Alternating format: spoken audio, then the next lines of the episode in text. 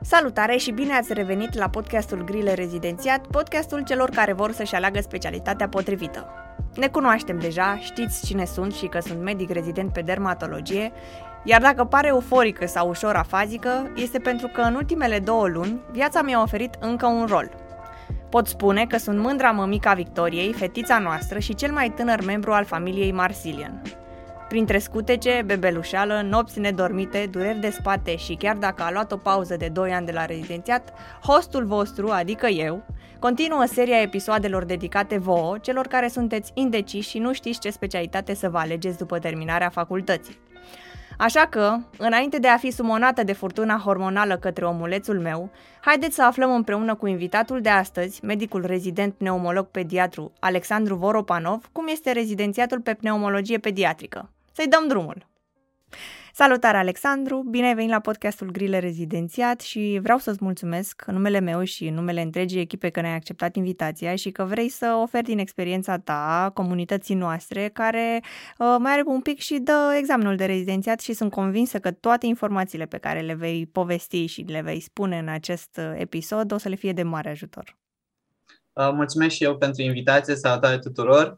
Uh, cred că e mai bine să facem acest uh, podcast decât să fiu sunat de 10 persoane pe rând și să povestesc uh, aceeași, aceeași răspunsuri la întrebări, pentru că, într-adevăr, e util să afli înainte să te vezi în fața alegerii de rezidențiat. Ți s-a întâmplat, deci, să fii sunat de mai multe ori? În fiecare an. Perfect. În fiecare an primesc telefoane, mesaje, pot să spun și eu câteva întrebări uneori răspund prin mesaj, alteori vorbind la telefon că este mai ușor și deci încerc de să ajut... Uh, poți să le dai link către podcast și rezolvi toată problema. Exact. Super. Păi poți să încep să ne spui, probabil asta e și întrebarea celorlalți, cum te-ai dat tu seama că asta este specialitatea pe care ți-o dorești? A fost o iubire pentru copii de la bun început sau cum s-a întâmplat? Eu istorisire în ceea ce privește cum m-am format. Adică încă de pe băncile liceului eram la anumite organizații de prim ajutor cu care făceam tot felul de activități și sanitari pricepuți și toate celelalte.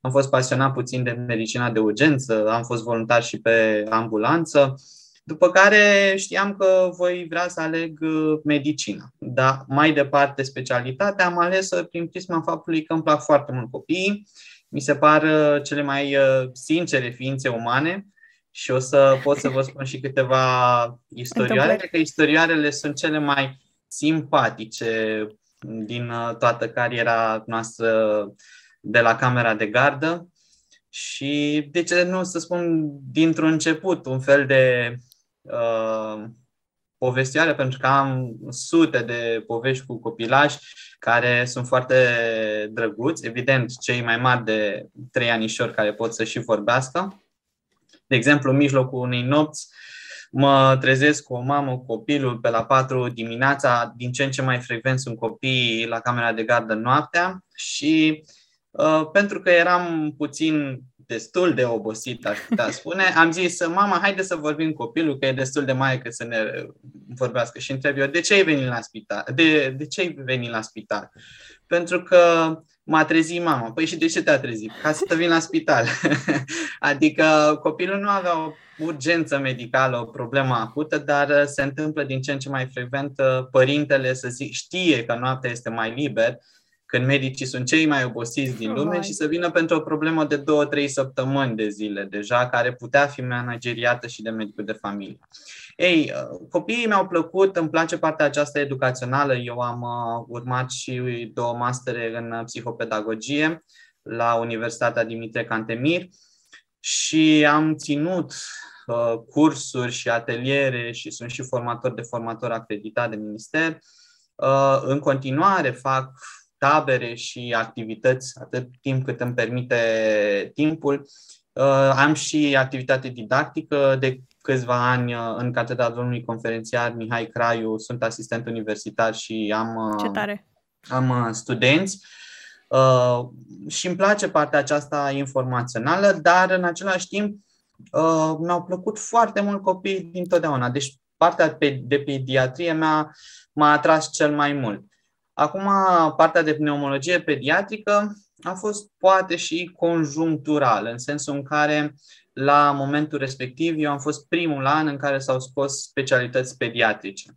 Și eram așa, pediatrie generală sau o specialitate, pediatrie generală sau o specialitate. Nu știam exact ce să, ce să aleg la momentul respectiv și am zis, bine, o să aleg pediatrie și uh, dacă nu prind loc la pediatrie, mă duc pe pneumologie pediatrică. Uh, ideea este că, nu știu cum s-a făcut anul acela, s-au scos puține locuri de pediatrie Uh, soția mea a luat un punctaj foarte mare și, a foarte, și medic și a ales absolut uh, ce a vrut și eu înaintea mea s-a epuizat ultimul loc pe București de pediatrie și am zis ok, ce pot să fac? Iau pediatrie în alt centru universitar, dar cum e cu detașările, dar cum e cu toate celelalte, lasă, nu e nicio problemă, aleg pneumologie pediatrică. Mm, eu am o vorbă, că ajungi acolo unde ți este menit să ajungi, exact. adică poate că a fost mai bine. Mie mi-a plăcut foarte mult uh, tot rezidențiatul pe care l-am urmat în pneumologie pediatrică și cred că mi se potrivește mână în mânușă, cum s-ar spune. Adică nu regret alegerea făcută absolut deloc și uh, cumva pentru fiecare dintre noi, cred că undeva acolo sus există o cale pe care să, să mergem.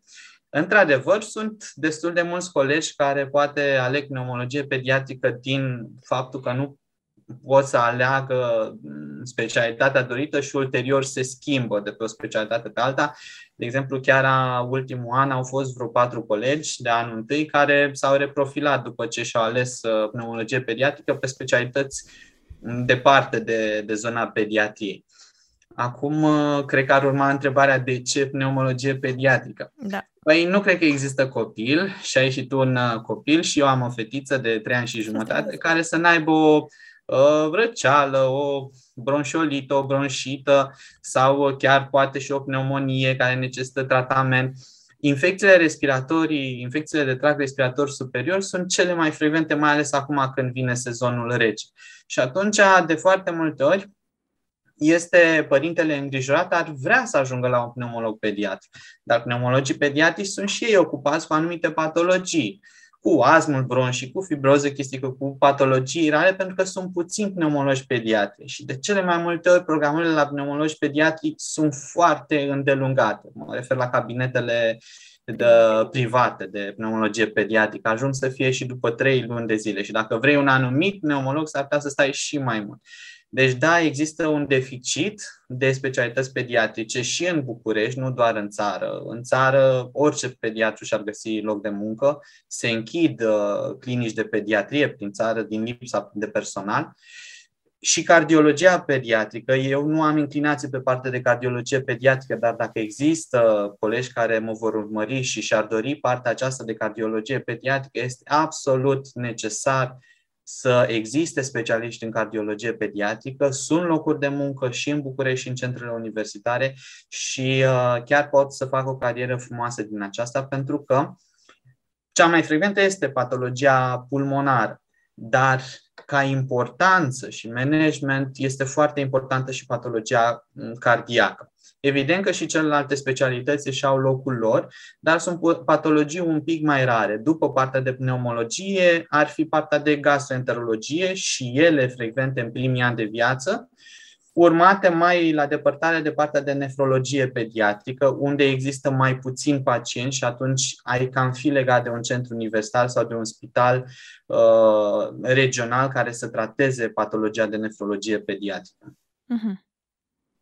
Chiar mă bucur că ai abordat acest subiect să ne facem o oarecare idee cam cât de căutată este specialitatea ta, precum și celelalte specialități pediatrice, pentru că nu de, e de destul de de vreme au băgat aceste specialități ca să ne facem o oarecare idee. Și mulți sunt curioși de ce uh, aș face eu o specialitate pediatrică când nu știu dacă o să-mi găsesc loc de muncă. Dar bine că ai abordat acest subiect, fiindcă ai și pus bine pe scară care sunt cele mai căutate. Nu am fost atentă dacă ai zis ceva de neuro, neuropediatrică. Cam unde se situează? Uh, neurologia pediatrică este și ea foarte importantă. Uh, mie neurologia mi s-a părut un pic uh, pentru oameni uh, foarte dotați, pentru că într-adevăr se ocupă cu boli cronice în general, care nu neapărat au leac. Și dacă ar fi să vorbesc de partea de pediatrie, care mie îmi place cel mai puțin, ar fi oncohematologia pediatrică și neurologia pediatrică, pentru că uh-huh. sunt uh, copii care sunt diagnosticați cu epilepsie și au un tratament poate și trei medicații antiepileptice și sunt refractari la tratament, adică nu, uh, nu ajung să fie bine niciodată sau uh, sunt și patologii care implică partea de pneumologie pediatrică, dar pleacă de la neurologie pediatrică, mă refer la distrofia musculară, uh, distrofia musculară Duchenne, copiii aceștia ajung să aibă probleme în finalul vieții respiratorii din cauza patologiei musculare și ajung să decedeze înainte, poate chiar să ajungă să fie la vârsta adultă. Uh, neurologia pediatrică iarăși este foarte căutată, aș putea să zic. Sunt două clinici în București, uh, clinica de la Spitalul Victor Comoiu și clinica de la Spitalul Opregea. Am făcut stagii în cadrul acestor uh, clinici Aș putea spune că și să fii neurolog pediatru e o meserie căutată, dar pentru cine are inclinații pentru neurologie, adică cine știe încă din facultate că e pasionat de partea aceasta a neurologiei, cu siguranță poate să ia în discuție neurologia pediatrică. Acum nu vreau să, să sperii. Există și beneficii și bucurii ale acestei meserii, dar pe mine nu m-a, nu m-a atras partea aceasta de neurologie neurologie pediatrică.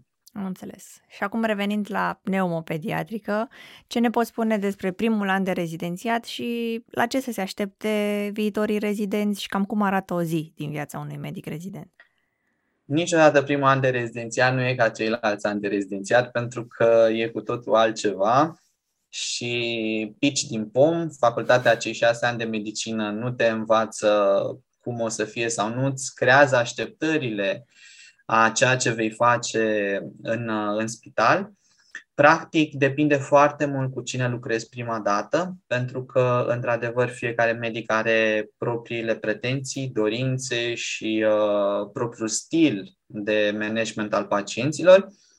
Din perspectiva mea, mie mi-au plăcut foarte mult uh, doctorii și mentorii care m-au lăsat să iau cât mai multe decizii și să consult cât mai mult uh, singur și ulterior să punem cap la cap toate datele astfel încât să ajungem la un diagnostic și la un tratament.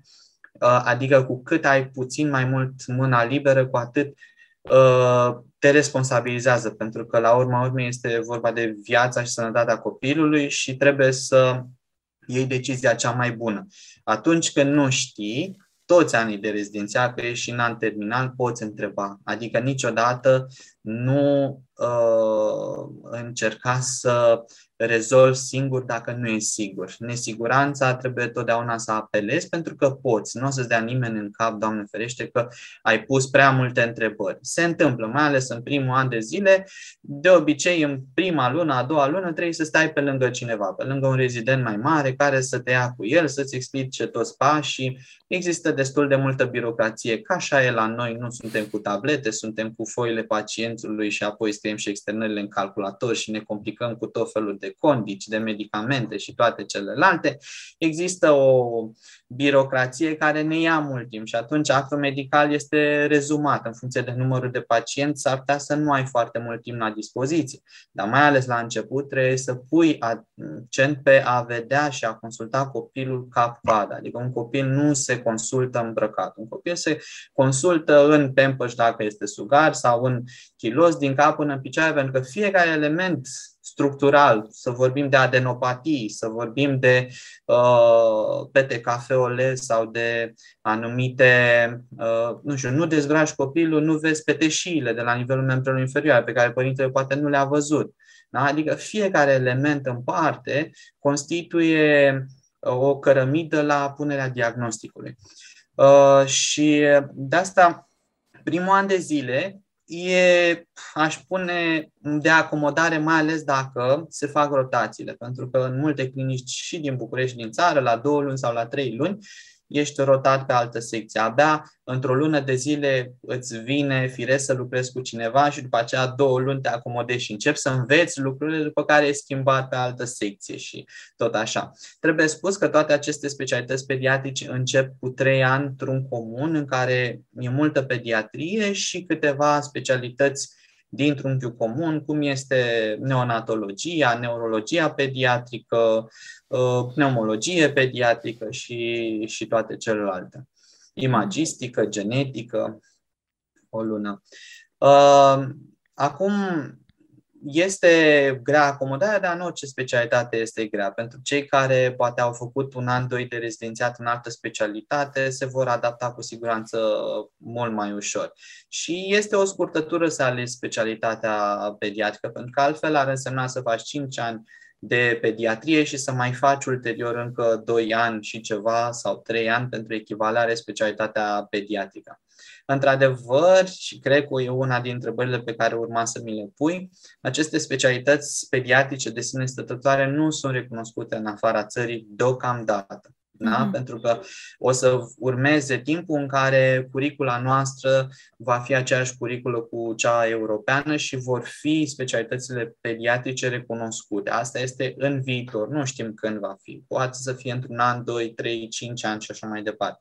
Deci mm-hmm. dacă cineva vrea să plece în afară neapărat, ceea ce nu recomand neapărat, pentru că știm că fiecare din noi ne-am născut cu un rost aici unde ne-am uh, născut și sigur putem face bine și performanță și să câștigăm absolut decent în, uh, în medicină.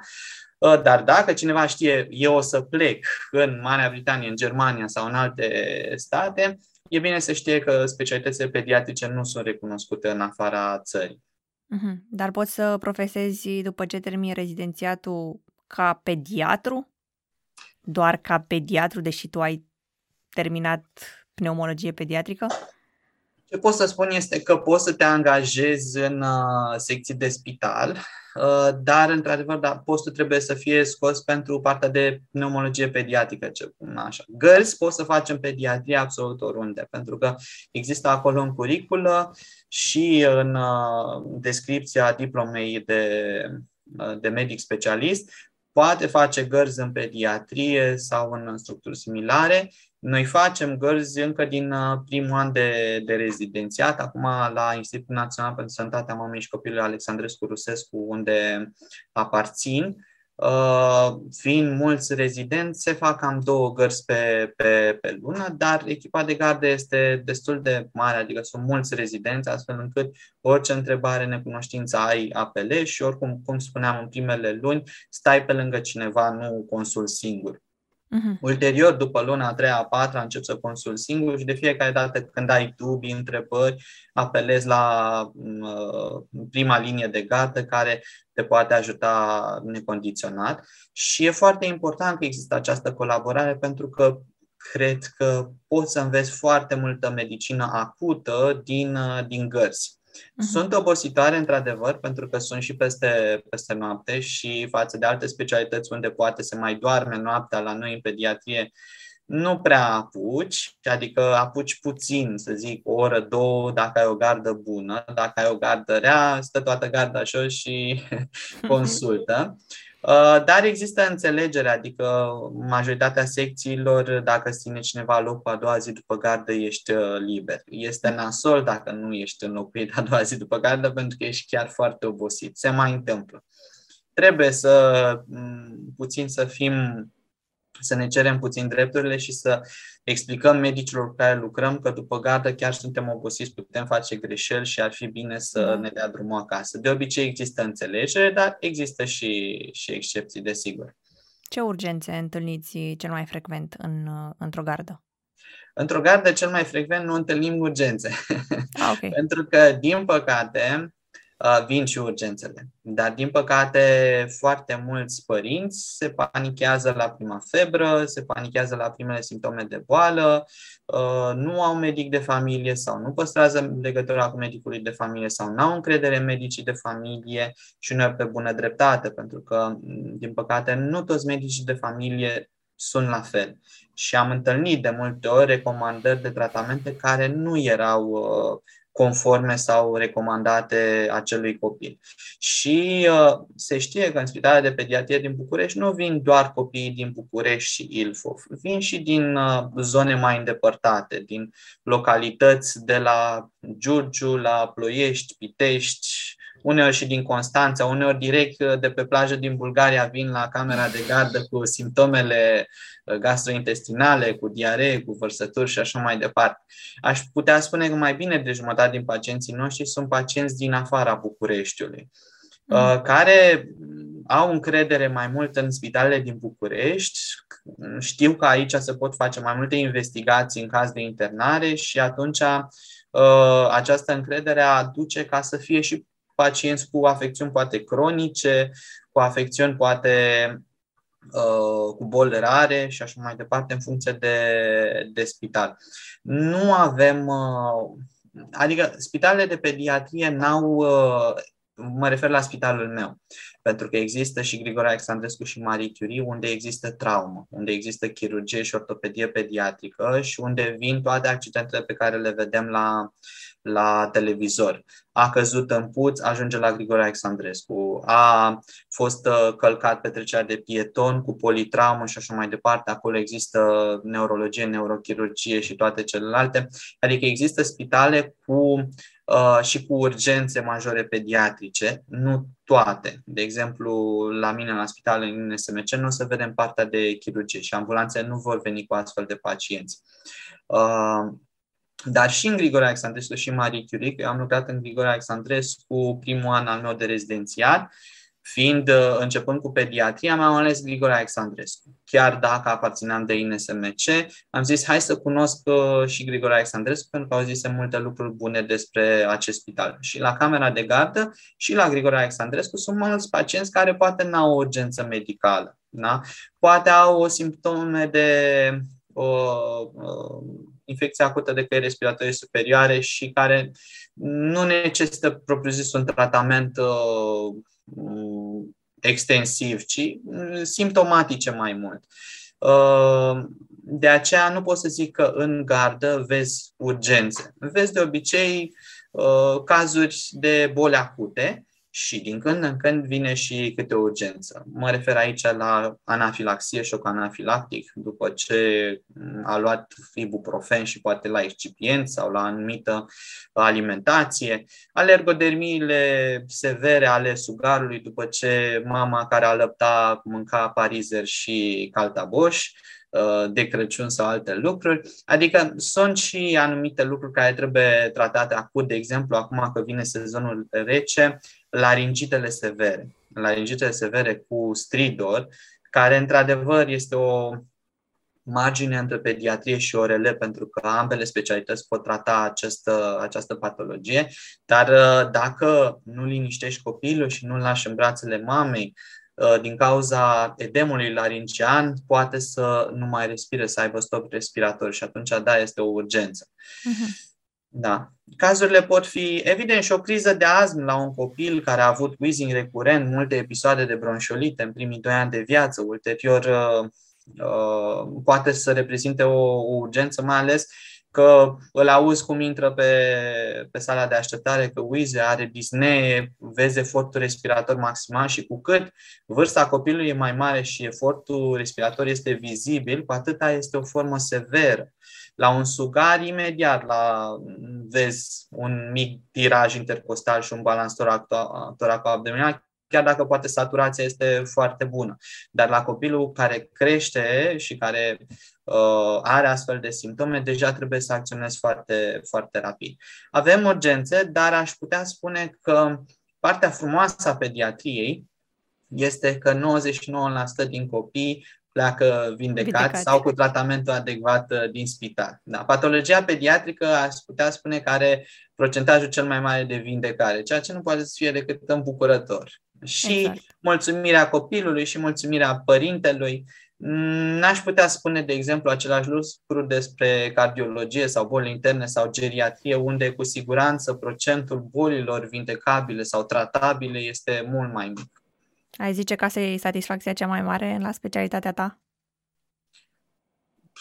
E, e o satisfacție mare atunci când uh, vezi că ai făcut bine și asta vezi destul de rapid. Adică nu trebuie să aștepți luni de zile sau ani de zile dacă păstrezi legătura cu familia sau chem la control după 3-4 zile, deja zice mama că e mult mai bine de un doctor, mulțumim frumos și așa mai departe. Adică, într-adevăr, feedback-ul este mult mai uh, uh rapid. Am înțeles.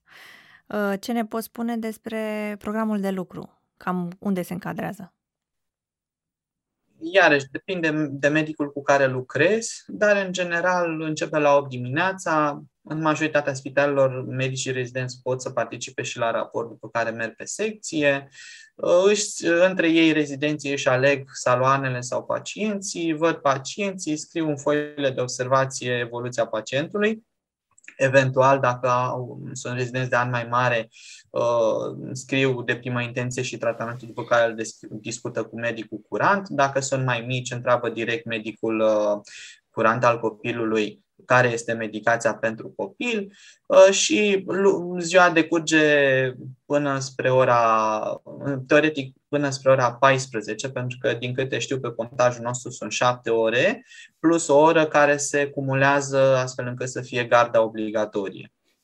Mhm. Garda obligatorie, dar acum depinde de deficit și de spital. La noi în spital sunt minim două gărzi, în perioadele în care eram rezident mai mic și eram puțin rezident, am făcut și trei gărzi și pentru că eram și prima linie de la compartimentul primei urgență anul trecut, în perioada când au dat, sau acum doi ani când au dat colegii examen de uh, specialitate, am făcut și mai multe gărzi, dar uh, la urmă urmei benevole și la înțelegerea între, între, între colegi. Deci de luni, de luni până vine, până la ora 14-15, până când îți termin uh, toate atribuțiile. De exemplu, când lucram la neurologie pediatrică la Spitalul Comoiu, depășeam aceste ore uneori și asta pentru că nu reușeam să fac toate lucrurile care au de făcut. Examenul clinic în partea de neurologie pediatrică este, este. și el destul de stufos, este o listă lungă și atunci uh, dacă mai aveai și uh, internări în acea zi și durează și foile de internare, consultațiile jos, s-ar putea să depășești acel, uh, acel interval iarăși depinde de la medic-medic, nu diferă față de celelalte specialități clinice, poate diferă de specialitățile chirurgicale unde poate e nevoie da. și de 24 de ore tură și atunci cu siguranță viața de familie are mult de suferit, de da. pătimii, de suferit. Cu ce provocări se vor confrunta viitorii medici rezidenți pe pneumopediatrică? Depinde de ei, depinde foarte mult de, de ei. Uh, nu cred că sunt diferite de provocările oricărui alt medic rezident. Important este dacă faci o greșeală, pentru că greșeala este umană și toți facem greșeli și eu am făcut greșeli și mentorii noștri și doctorii mari fac greșeli. Nu există persoane care să, facă, să nu facă greșeală. Important este să îți recunoști cât mai repede greșeala, să o îndrepți dacă se poate, să ți-o asumi da? pentru că și să fii atent, să te responsabilizezi. Dacă tot timpul responsabilitatea consider că nu e a ta, ci a medicului curant, pentru câtva greșești, pentru că medicul curant s-ar putea să aibă o viziune de ansamblu și să aibă și alte lucruri de făcut și alte lucruri pe cap, iar tu trebuie să fii cât de cât responsabil de ceea ce faci tu. Adică, dau un exemplu, cea mai mare greșeală, din punctul meu de vedere, este să faci examenul clinic al unui pacient pe care nu l-ai văzut. Asta nu e ok. Da, se poate întâmpla. Wow. Să scrii și tu acolo examen clinic uh, complet și doar la așa. Nu e ok. Trebuie să-l vezi și tu copilul acela. Uh, mai ales dacă, de, de exemplu, te-a rugat medicul să iei și o tensiune arterială copilului și să uh, vezi și uh, frecvența respiratorie și aliura ventriculară praie, cu pulsoximetrie, saturația și așa mai departe. Și dacă tu scrii niște valori acolo în foaie, cum ar veni din burtă, le inventezi, nu e absolut deloc ok. Trebuie să înțelegem că de noi depinde evoluția acelui pacient și absolut fiecare detaliu este important. Dar dacă uh, ne facem treaba noastră bine, cât mai bine, totdeauna trebuie în fiecare zi să lucrăm cât mai bine. Uneori mai tragem de noi dimineața, unii din noi bem cafea și așa mai departe, dar trebuie să înțelegem că și partea noastră este foarte importantă. La fel este și partea asistenților medicali, cu care trebuie să ne comportăm uh, frumos, aș zice. Trebuie să existe da. o relație de colegialitate. Chiar dacă n-am făcut șase ani de medicină, vă zic, în primul meu an de rezidențiat și în al doilea, la camera de gardă, când mai uh, greșeam ceva, asistenta m-a întrebat de două ori, dar sunteți sigur, domnul doctor? Și mă gândeam, a, aveți dreptate, nu e chiar așa. Adică uh, asistente cu experiență care lucrează de 10 ani în compartimentul primei urgențe s-ar putea să știe mai bine decât rezidente de an mic, de anul 1 și anul 2. Și uh, evident că dacă nu te vei comporta frumos cu doamnele asistente, mai ales pe anumite secții, și nu toți asistenții sunt la fel, unii sunt mai buni, alții sunt mai drăguți, alții sunt mai răi, Uh, dacă spui asistenție în cap, ai de suferit, pentru că nu te mai ajută și ai nevoie de ajutorul lor. Pentru că în România asistentul este cel care recoltează sânge, asistentul este cel care urmărește copilul, asistentul este cel care îți zice, vedeți că s-a întâmplat ceva, s-a modificat ceva, a apărut o erupție la locul de abor venos sau n-am reușit să-i uh, punem uh, branulă copilului și toate celelalte. Deci trebuie să existe o relație de colegialitate între toți membrii echipei medicale. Dacă noi ne facem treaba și uh, suntem responsabili de ceea ce am făcut, toate lucrurile vor fi super bune și mai ales zic asta pentru că, în general, toți rezidenții muncitori uh, primesc, uh, primesc propuneri de, de locuri de muncă chiar și în spitalele aglomerate, chiar și în spitalele din București. Adică dacă ești nu neapărat cel mai uh, inteligent, cel mai pentru că poți să fii foarte inteligent, să știi foarte multă uh, pediatrie și să fii arogant sau să nu fii colegial. Și atunci s-ar putea să nu fie un, o bulină în plus, un, uh, o steluță în plus, ci e foarte important să fii muncitor și colegial, să, să, să te înțelegi cât de cât bine evident că o să avem simpatii și antipatii între noi, dar trebuie să lăsăm loc de bună ziua cu absolut toată lumea și să, să ne vedem de părticica noastră. Exact. N-am întâlnit uh, conflicte așa la locul de muncă, dar trebuie să spun că există așa o, un iz de competiție parcă mai mare între... Eu în pediatrie am un mare avantaj și asta pot să spun uh, direct. Sunt bărbat. de ce zic asta? Mai majoritatea copiilor vin cu mamele. Mamele interacționează mult mai bine cu sexul opus. 2. Există mulți copii din etnii. Totdeauna, pentru acele etnii, domnul doctor are cuvântul suprem și nu doamna doctor. 3. Suntem foarte puțini colegi pediatri bărbați. Uh-huh. Adică majoritatea sunt colegi pediatri.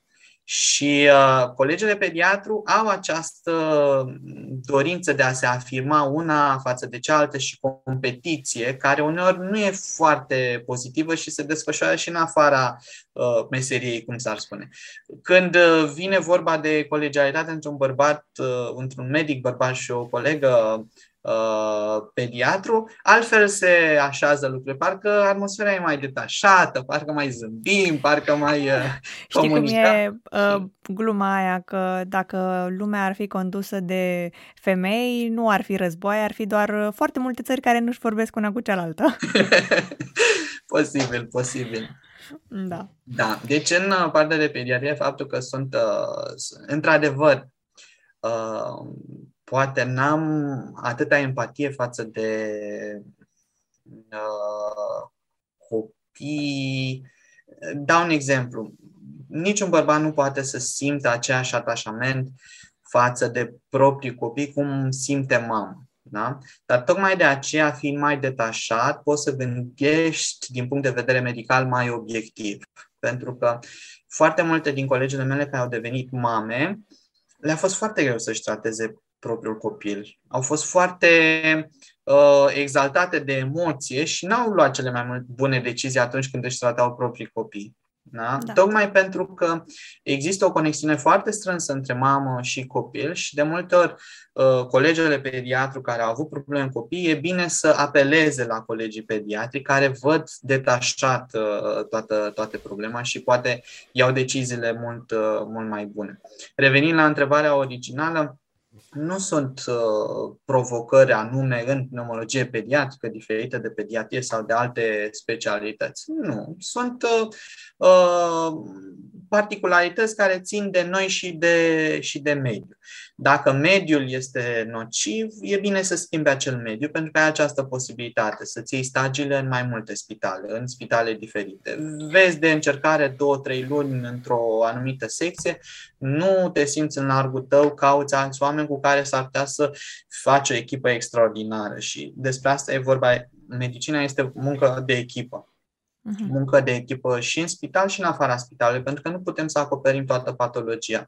Și atunci avem nevoie și de comunicarea cu alte specialități, adică interdisciplinaritate și uneori avem nevoie să apelăm și la un coleg, poate pe aceea specialitate care să ne dea uh, o idee nouă pe care poate n-am avut. De aici și importanța pentru cei care au abilități oratorice sau cei care au abilități de a compune, să facă, să scrie abstracte, să facă prezentări la congrese, astfel încât cazuri interesante, cazuri care, din care poți să reții informație utilă, să fie prezentate și altor colegi, astfel încât cu toții să știm să manageriem cât mai bine patologia pacienților noștri. Uh-huh. Recomanzi anume, anumite cărți uh, utile la început de drum pentru viitorii medici rezidenți sau uh, ce folosești tu ca să te menții la curent? Bun, uh, nu o să răspund cu nume și prenume cărțile pe care le folosesc, pentru că în funcție de catedra spitalului în care lucrez, există alte cărți, de obicei scrise de șeful de catedră, vorbesc foarte serios. Și examenul de specialist din ce se dă atunci? Uh, iarăși, în funcție de centru în care dai, s-ar putea să, diferă, să difere puțin uh, uh, sursele pe care le folosești pentru examenul de specialitate. Sunt mai multe tratate de pediatrie. Este și tratatul doamnei profesor uh, Doina Pleșcă, este și tratatul Iordăchescu, este, uh, sunt mai multe tratate la nivel de țară. Și atunci fiecare catedră de obicei pe partea de pediatrie își va alege cartea.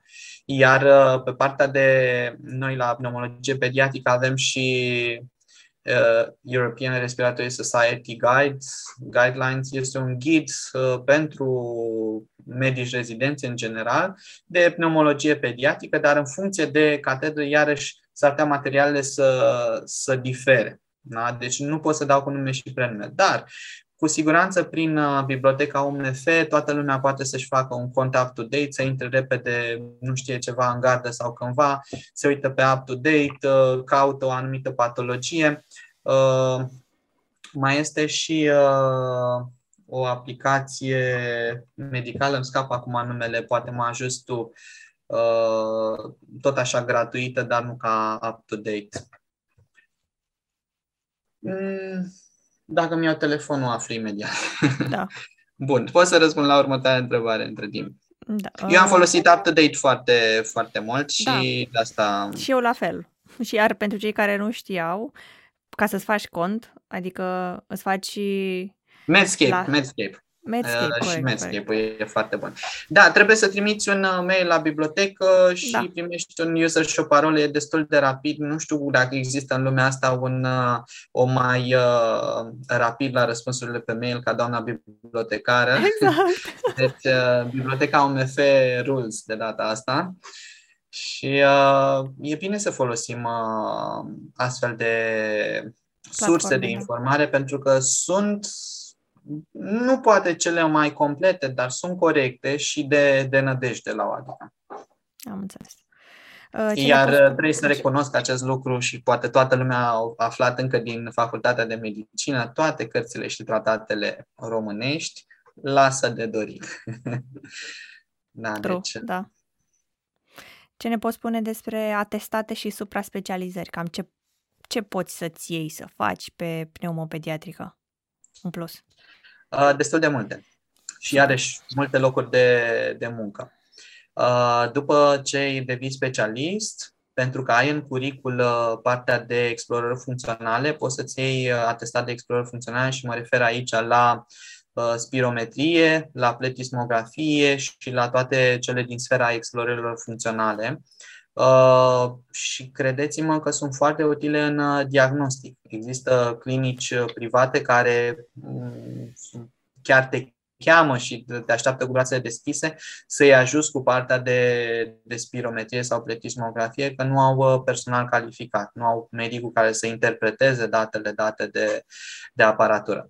Apoi uh, există și oxid nitric exhalat, uh, NIOX, care se poate folosi în monitorizarea pacienților cu az bronșic în ideea de a vedea gradul de inflamație pulmonară de a-i monitoriza și de a vedea dacă cumva și-au luat sau nu medicația bine, pentru că e vorba și de complianța terapeutică. Dacă uităm să ne luăm medicația, cu siguranță răspunsul nu mai este atât de optim. Există partea de bronhologie, bronhologie pediatrică. Din păcate avem foarte puțini bronhologi care uh, fac uh, bronhoscopii la copii. Există o întreagă secție de bronhologie pediatrică la Spitalul Matei Balș, unde așteaptă pneumologi pediatri pentru partea de bronhologie și nu există iarăși uh, personal. Un, uh, eu am lucrat o perioadă de timp cu domnul doctor uh, Mihai Alexe de la Spitalul Marius Nasta, pe partea de bronhologie pediatrică, un profesionist, este probabil cel mai bun bronholog de copii din țara aceasta și uh, am învățat foarte multe lucruri și pentru cei care au inclinație pentru bronhologie, iarăși e un uh, tărâm de viitor, pentru că uh, pot fi lucruri acute, aspirație de corp străin, care poate să fie rezolvată, pot fi și alte patologii care necesită această, această investigație și, uh, iarăși, este o competență a pneumologului pediatru. Uh-huh. Și supra-specializarea nici nu mai e nevoie pentru că este, practic, o supra-specializare în sine este o supra-specializare, aș putea spune că uh, e foarte, foarte căutată. Adică dacă sunați la o clinică privată și încercați să faceți programare, prea curând nu există loc. Da. Tocmai din lipsa uh, specialiștilor pe această, această ramă. Deci, uh, sigur, nu, nu se moare de foame în această specialitate există locuri suficiente pentru toată lumea. Acum, depinde și de tine cât de multă performanță vrei să faci și cât de bine vrei să te specializezi în, în acest domeniu. Dacă îți plac copii și îți plac afecțiunile respiratorii, de ce nu? În toți anii tăi de experiență, um, cam ce minusuri ai întâlnit? Și ce zici că îi lipsește acestei specialități? Uh, mai multe tratamente. Okay. tratamente care sunt uh, aprobate și folosite în afara țării și care la noi în țară nu sunt aduse sau nici măcar nu sunt, uh, nu sunt aprobate. Uh-huh. Adică ne lipsesc anumite medicamente Uh, și ne lipsește poate ușurința de a face anumite investigații. Nu toate spitalele din București au posibilitatea de a face imagistică la orice oră, uh, nu toate spitalele au posibilitatea. Unele au, altele nu au posibilitatea de a face, de exemplu, la o pneumonie complicată CT cât mai curând. De obicei există listă și de așteptare și pentru computer tomografie și atunci există niște minusuri de, de sistem. Dacă vorbesc de București, dacă vorbesc de țară, pot fi și mai multe minusuri de, de sistem. Uh, bromura de ibratropiu, atroventul. Noi o folosim, dar uh, ea nu este din România, pentru că nu se găsește în România, ci o aducem din țări străine, din Ungaria sau din Germania sau din alte țări. Uh, există minusuri, n-aș putea spune că sunt așa de mari, cred că în fiecare specialitate ar exista minusuri, dar în ceea ce privește feedback-ul și bucuria pe care o primești de la pacienții tăi, și mă refer și de la pacienții care au afecțiuni cronice și pe care îi vezi și urmărești de-a lungul anilor, uh, este una foarte mare. Acum, uh, o să spun și o parte mai grea a pneumologiei pediatrică. Mă refer aici la pacienții bolnavi de fibroză chistică, care provin din medii sociale defavorizate care, deși primesc de la spital medicație, părinții nu o administrează și care, din păcate, a căror speranță de viață scade foarte mult în aceste, în aceste situații. Uh, doamna doctor Justina Stan este unul din uh, medicii mei, uh, aș putea să spun, preferat și mentorul meu. Chiar dacă m-am muștruluit de multe ori, pe drept, am învățat foarte multe lucruri de la, de la dumnei uh, și tratează pacienți cu fibroză chistică în uh, INSMC, Alexandrescu Sescu și doamna doctor Moșescu în uh, Spitalul Grigore Alexandrescu. Uh, se mai pierd unii din pacienții pediatri. Și ca în oncohematologie nu e plăcut pentru că ți aminteai de acel pacient care își cerea mereu uh, acoarele să deseneze, cărți de desenat sau diverse lucruri, pentru că copilul cere. Dacă nu poate să ceară de la părinte care nici nu-l bagă în seamă, uneori nu-i face nici duș seara, uh, cere de la personalul medical. Și era așa o bucurie și un zâmbet și să știi că la un moment dat nu mai este acel pacient poate să fie un moment uh, dureros pentru orice medic. Pentru că atașamentul nu e că vrei, că nu vrei. Atașarea se produce și în cadrul actului medical.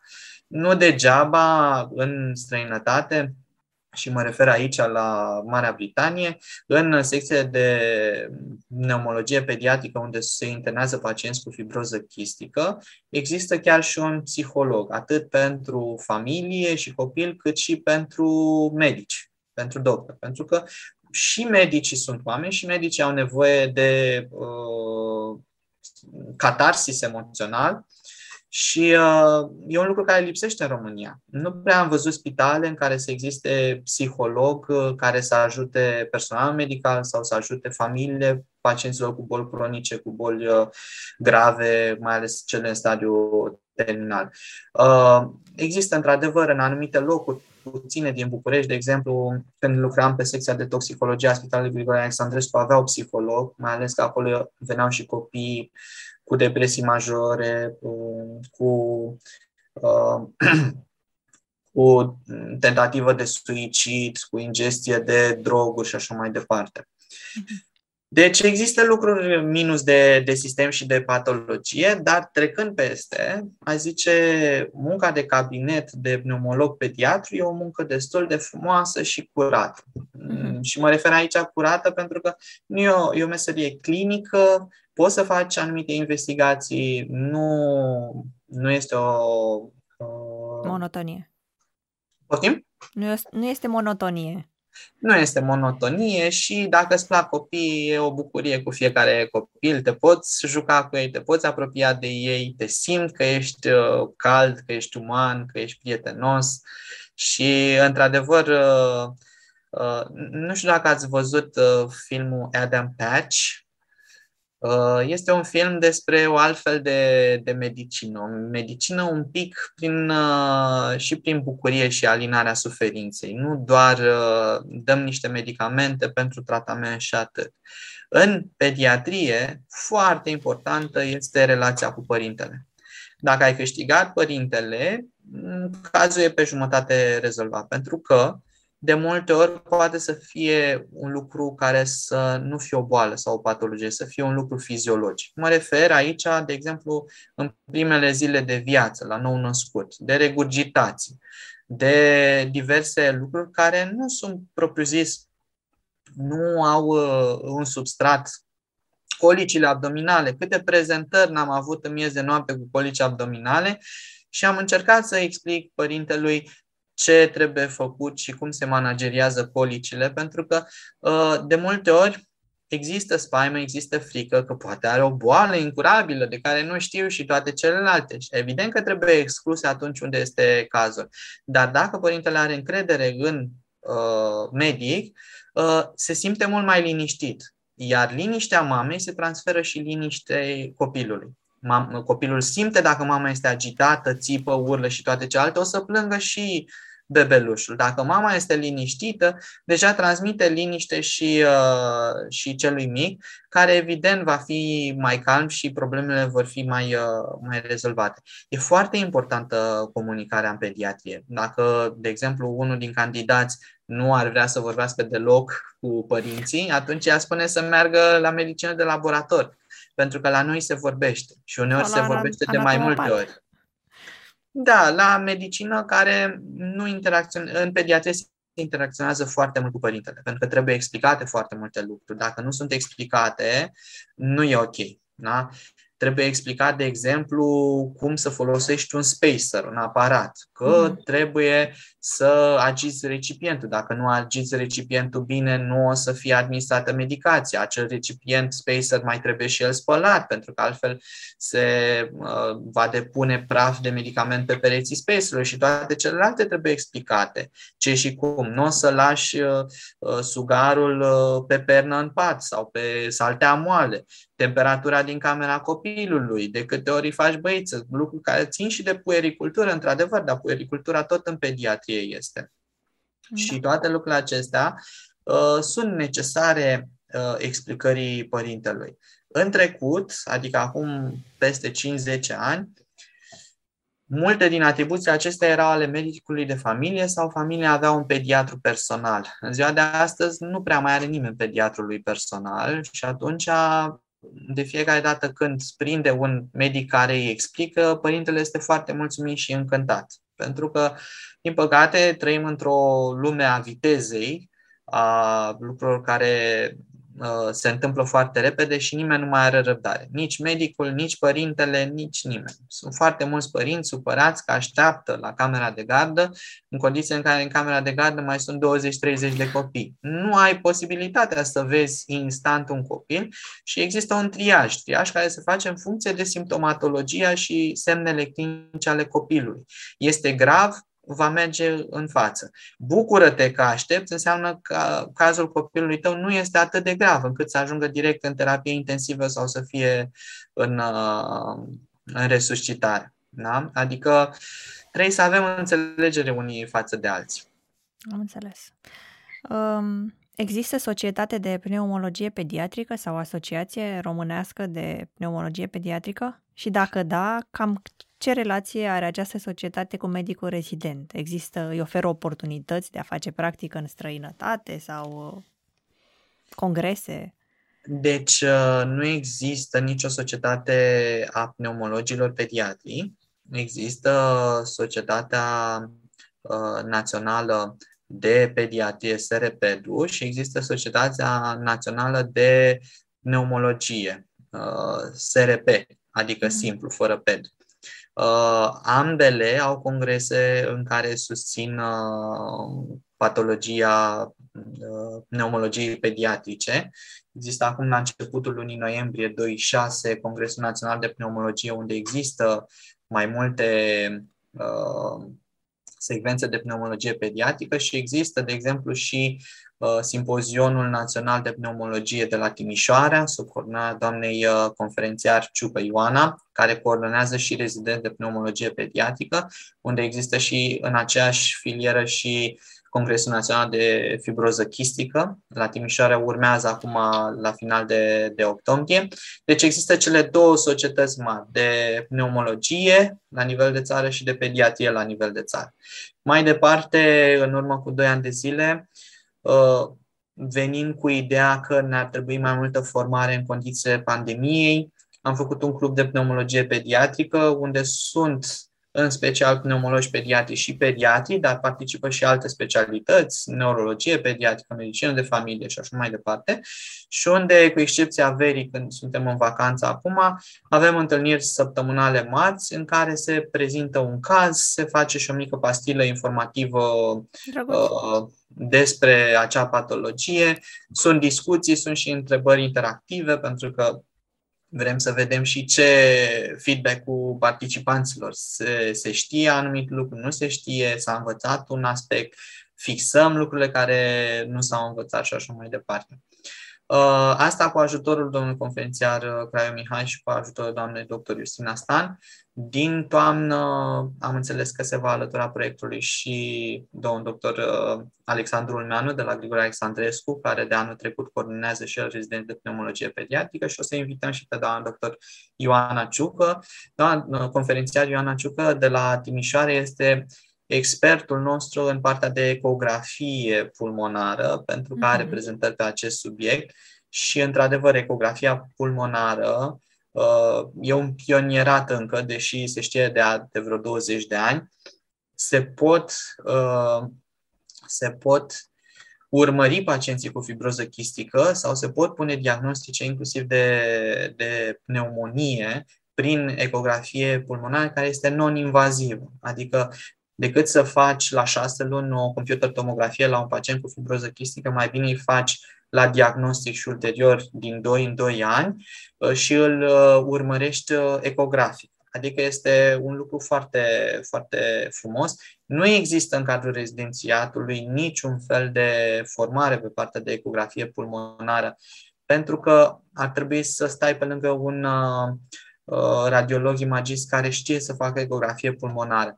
Există poate la Timișoara această formare, la București am făcut în cadrul Grigore Alexandrescu, unde am văzut parte de radiologie, parte de computer tomografie, parte de ecografie abdominală sau alte tipuri de ecografie, dar ecografia pulmonară încă ne lipsesc, uh, iarăși un domeniu care s-ar putea uh, accesa de un pneumolog pediatru și iarăși nu există specialiști. Deci go for it. E, e o, in, o invitație. Nu am reținut întrebarea originală, că mie îmi place să povestesc. Uh, cred că întrebasem dacă societățile acestea oferă ceva posibilități de practică în străinătate medicilor rezidenți nu, sau nu știu, nu, Există aceste congrese naționale unde pot să particip. De multe ori la filiera de medici rezidenți sunt premii care constau în participări la congrese internaționale eu am câștigat un astfel de premiu și am putut participa la un uh, congres internațional de pneumologie pediatrică, pentru că ele în afara țării există astfel de, astfel de societăți. Uh, și există clubul de pneumologie pediatrică pe care dorim încă să-l uh, dezvoltăm, dar el ține foarte mult de interesul și uh, cât de mult sunt implicați uh, medicii rezidenți din specialitate, pentru că nu o să poată să facă o singură persoană prezentări, ci trebuie pe rând tot să trecem prin uh, partea aceasta de a prezenta un caz uh, de, de specialitate de pneumologie pediatrică. Păi am mai avea o singură întrebare pentru tine și anume ce sfaturi ai avea tu pentru viitorii medici rezidenți, cei care urmează să dea examenul de rezidențiat sau cei care își doresc să ia această specialitate la examen? Uh, recomandările se diferă în funcție de momentul la care se află. Dacă sunt încă în facultatea de medicină, le spune să facă practica de vară în locul în care cred că vor să muncească sau în specialitatea pe care o îndrăgesc cel mai mult. Pentru că atunci când faci practică de vară, poți să vezi mai mult cu ce se mănâncă acea specialitate. Dacă n-ai făcut deloc practică într-o anumită specialitate, n-ai făcut voluntariat, e greu să știi toate plusurile și minusurile și, evident, și experiența mea este subiectivă. S-ar putea să fie persoane care să aleagă pneumologia pediatrică prin ceea ce am spus eu astăzi și ulterior să nu se regăsească în specialitate sau s-ar putea să fie persoane care nu mă cred, vor face pneumologie pediatrică și se vor bucura de această specialitate. Suntem diferiți. Trebuie să gustăm din lucruri ca să putem să ne dăm seama cu ce se mănâncă, cum se spune, adică cum, cum sunt anumite lucruri. Din punctul meu de vedere, pneumologia pediatrică este o specialitate foarte prietenoasă, cu foarte multe bucurii și uh, foarte multe avantaje Uh, nu trebuie să ne luăm după o singură idee, că ne-a spus un coleg mai mare că e cel mai bine într-o anumită ramură sau că unul din părinți vrea ca noi să devenim aceeași specialitate cu el dacă e doctor sau să fim anume lucruri. Nici s-ar putea ca uh, nici dacă avem o idee strictă pe o anumită specialitate să nu fie poate cea mai bună. De aceea experiența, practica e, e foarte importantă. Și nu deznădăjduiți dacă nu aveți punctajul pentru o specialitate, că există, există soluții, inclusiv schimbarea specialității în uh, primii 2 ani sau 3 ani, dacă nu, nu mă înșel. Într-adevăr, mai nou s-a impus regula că dacă nu ai punctaj uh, suficient în centrul respectiv, trebuie să te duci într-un centru universitar unde aveai punctaj mai mare decât ultimul admis pe acea, pe acea specialitate. Da, sunt, am cunoscut destul colegi care fie au mai dat examen de rezidențiat, fie s-au schimbat în primii 2-3 ani pe altă specialitate și au fost mai bucuroși. Nu este idealul, dar nu este niciun capăt de țară dacă un an, doi uh, gustați dintr-o anumită specialitate și apoi mergeți pe altă specialitate și dacă sunt și înrudite, puteți să și echivalați multe din uh, stagiile respective. Uh, și cred că ar mai mm, fi uh, spus faptul că era una din întrebările, probabil, care sporul din uh, pneumologie pediatrică, salariul. În general, în pediatrie avem spor de 12%, Uh, dar există secții pe care se ia și spor mai mare de 55%. Mă refer aici la unitatea prin urgență, compartimentul prin urgență sau terapie intensivă pediatrică, adică atunci când se lucrează pe astfel de secții, cum este și secția de toxicologie și terapie intensivă de la Grigore Alexandrescu sau alte, există beneficii mai mari. Uh, salariul începând cu anul 3 crește destul de mult și în anul 4 și 5 o să vadă rezidenții că au venituri mai bune. În anul 1, 2, 3, când suntem la început de, de drum, trebuie să avem răbdare, cum s-ar spune, iar după terminare sunt foarte multe, foarte multe oportunități pentru că se pot uh, adăuga veniturile și din gărzi și din, uh, dacă sunt doritori și de, și de privat. Depinde cât de multă Uh, dedicare vrei către, către job și cât timp vrei pentru, pentru familie. Din punctul meu de vedere, este o specialitate pe care o poate face și un, uh, un părinte și uh, dacă pleacă la ora 14, maxim 15 de la serviciu, restul zile este, este suficient, plus weekend, adică nu, dacă nu ești trecut în grila de gărzi noaptea sau după amiază, teoretic n-ar trebui să fii deranjat decât dacă vrei tu și îți lași uh, telefonul tuturor pacienților pentru că nu vor ezita să te sune. Super.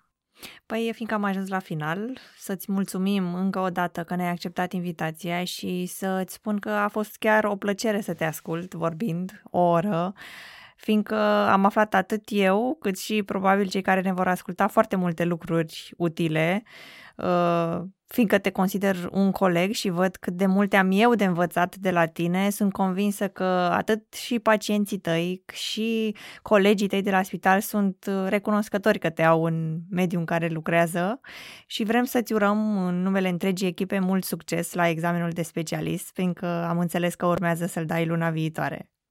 Exact. Mulțumesc foarte mult și mă bucur că am putut uh, să dau puțin din experiența mea, încă o dată subiectivă, dar uh, cu drag ajut și, uh, și pot să spun uh, tot ceea ce, ce știu și cunosc. Toate cele bune. Mulțumim! La revedere! La revedere!